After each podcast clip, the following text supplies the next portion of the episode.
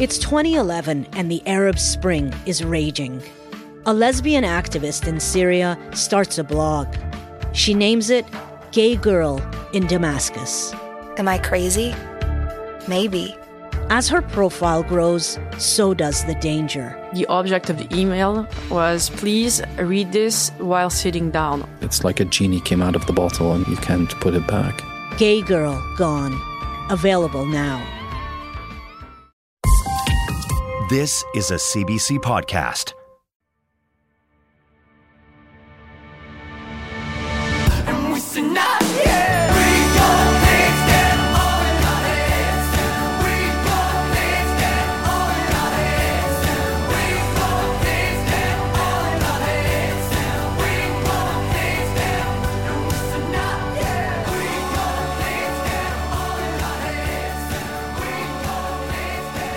In terms of the the actual journey that you guys went through, like the whole journey, um, and and maybe this is too much of a loaded question, but like, what kind of impacts did this entire fucked up, like wild experience that not many, like you know, really not a lot of people have gone through?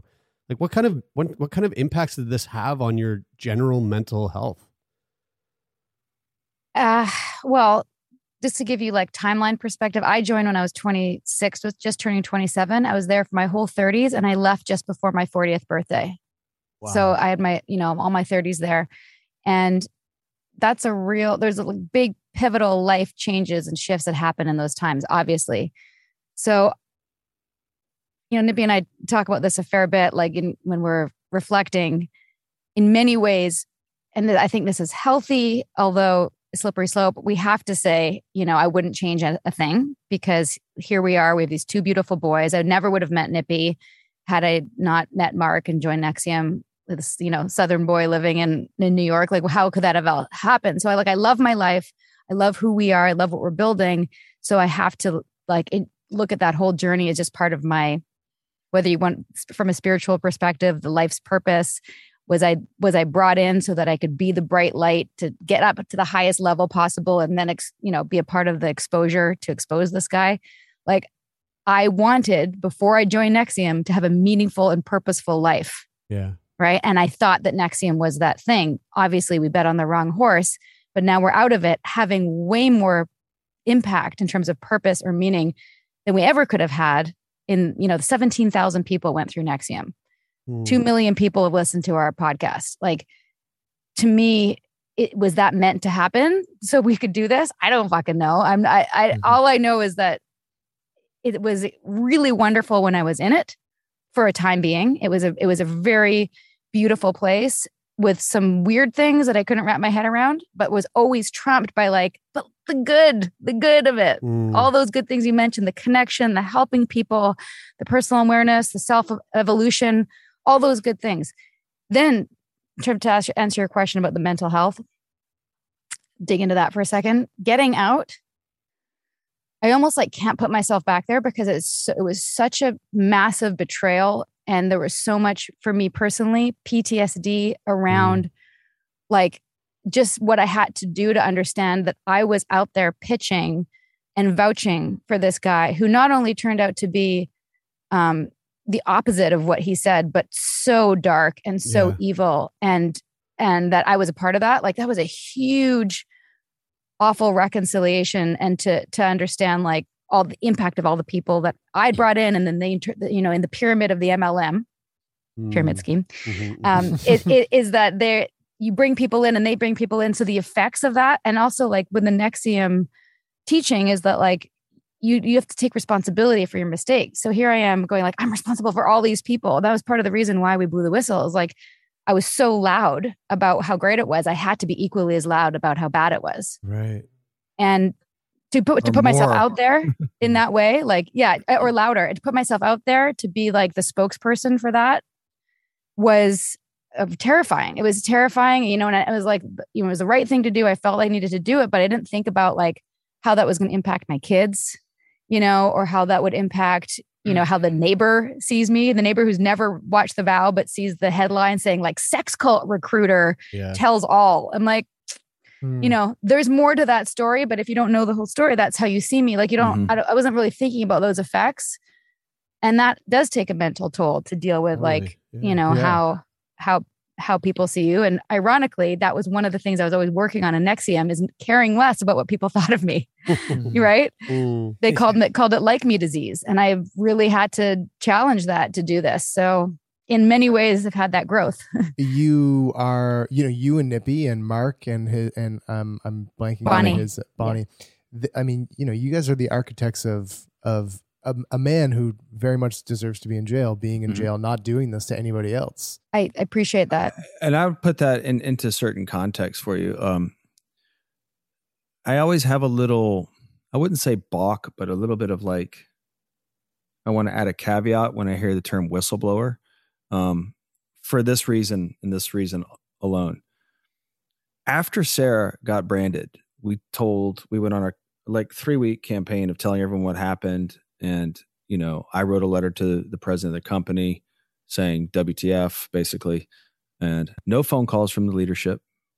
Nothing. Just clare bronfman decides to get on a plane five weeks after uh, and go to the vancouver police department to have my wife arrested for mischief fraud and theft. And the charges that she had um, and the evidence she had was a lie right? Which Mm. then put us in a defensive right where we were going to have to go through legal woes which is what they had done. They just buried all their enemies in litigation. So, in a lot of ways, yes, we were doing the right thing, but we got dragged into a fight where we They could have they could have handled it very They could have handled it like, but but that that's where they had lost touch with reality because Mhm. I was betting on a large scale that there would be a public outcry against branding women's privates as a means to teach them personal, professional, and development and, and mhm. character and honor. Mm-hmm. right? That's what that's what i was like okay you guys are on that side i'm on this side. The optics of, of this when we put all our cards on the table are going to show us as like we're not in the wrong but you created the fight even more. So it put us in a position of like we have to burn our boats. We're all in. Like Yeah. we got i mean if we don't win this we're fucked. Yeah. right? So so so to and it kind of ties into the earlier part of your question it's like we were in a fight i was in a street fight and i was It was was in a war for Yeah. at least a year. and it was it was like that for a while and I, and I describe it as being you know when you're on a plane it's a lot of comfort but when you hit that turbulence your fight or flight's going off Yeah. right and it kind of felt like we were on a eight to nine month plane ride where fuck the turbulence would hit and your fight or flight was going Mhm, off all the mhm. time and there was shrapnel being thrown into your central nervous system and it was a lot of that. So there's that element of it. Then there's dealing with how you got conned the embarrassment of looking stupid your pride Yeah. taking a hit on a on a international scale to a certain extent.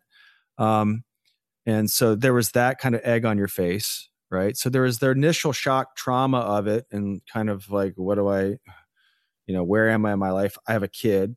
We had no income so there's just the physical kind of like and they were intentionally doing it and we knew their playbook Mm. right? So we kind of knew like shit this might not end well for us. And then he got arrested. And the new york times article came out and i felt a relief. I can imagine that there is um, during that time, and, and you know, once the branding happened, and then once you decided to, you know, take on this fight. Um, I imagine that there's a lot of decisions that you have to make and sort of how to proceed, and there, there's constantly things that you have to deal with. Um, and I'm curious from from your relationship perspective, like how did you like like dealing with these this incredibly traumatic and challenging situation, but also trying to like align and make decisions together and you know deal with the fact that you're like learning that you're in this cult sort of at the same time. Like how did how did you how did you communicate with one another to sort of like effectively uh, navigate that? we were Not on the well. phone- we were on the well no we were on the phone with mark and bonnie and, and a team of people A almost lot. every single day so it It's was a war room in our home. Yeah. Um, And uh, we made a lot of really good decisions in a short amount of time that, and we had a lot of people kind of serendipitously show up. Even just like it.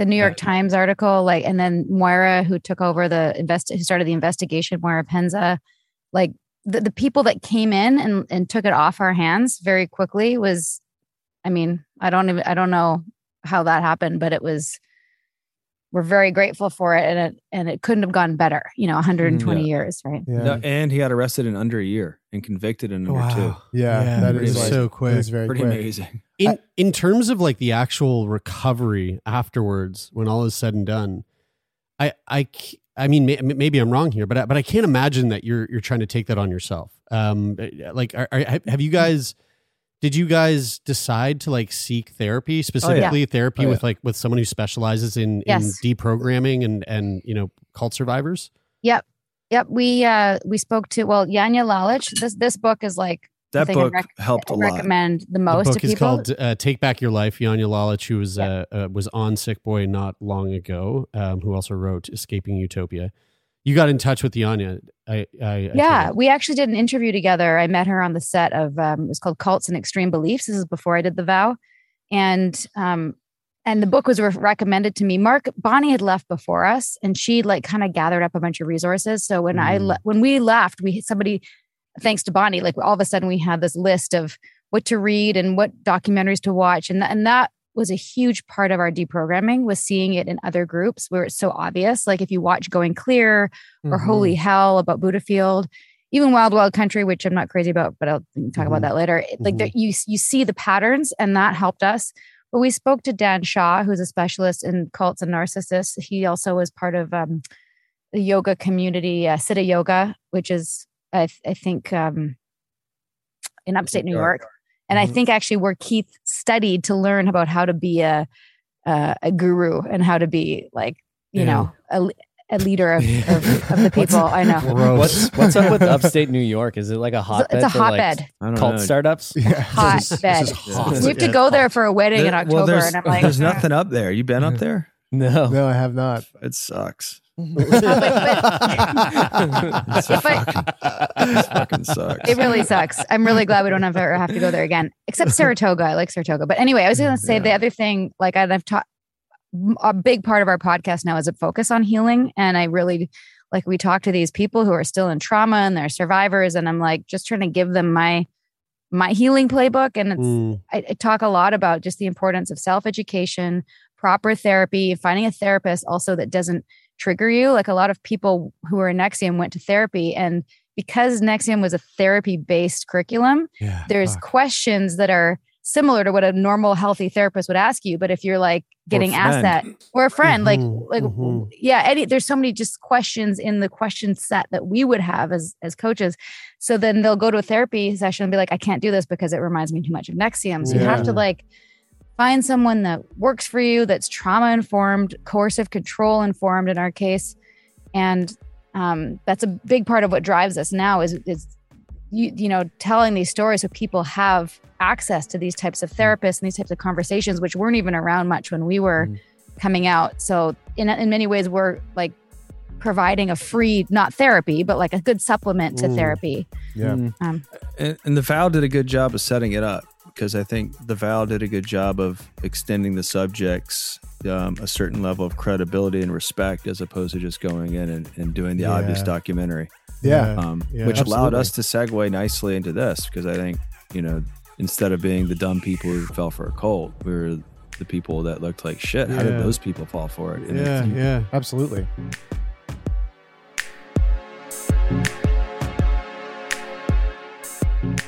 That was a clip from the Sickboy podcast. You can listen to the full interview with Sarah Edmondson and Anthony Nippy Ames and other episodes right now by searching for Sickboy on the CBC Listen app and everywhere you get your podcasts.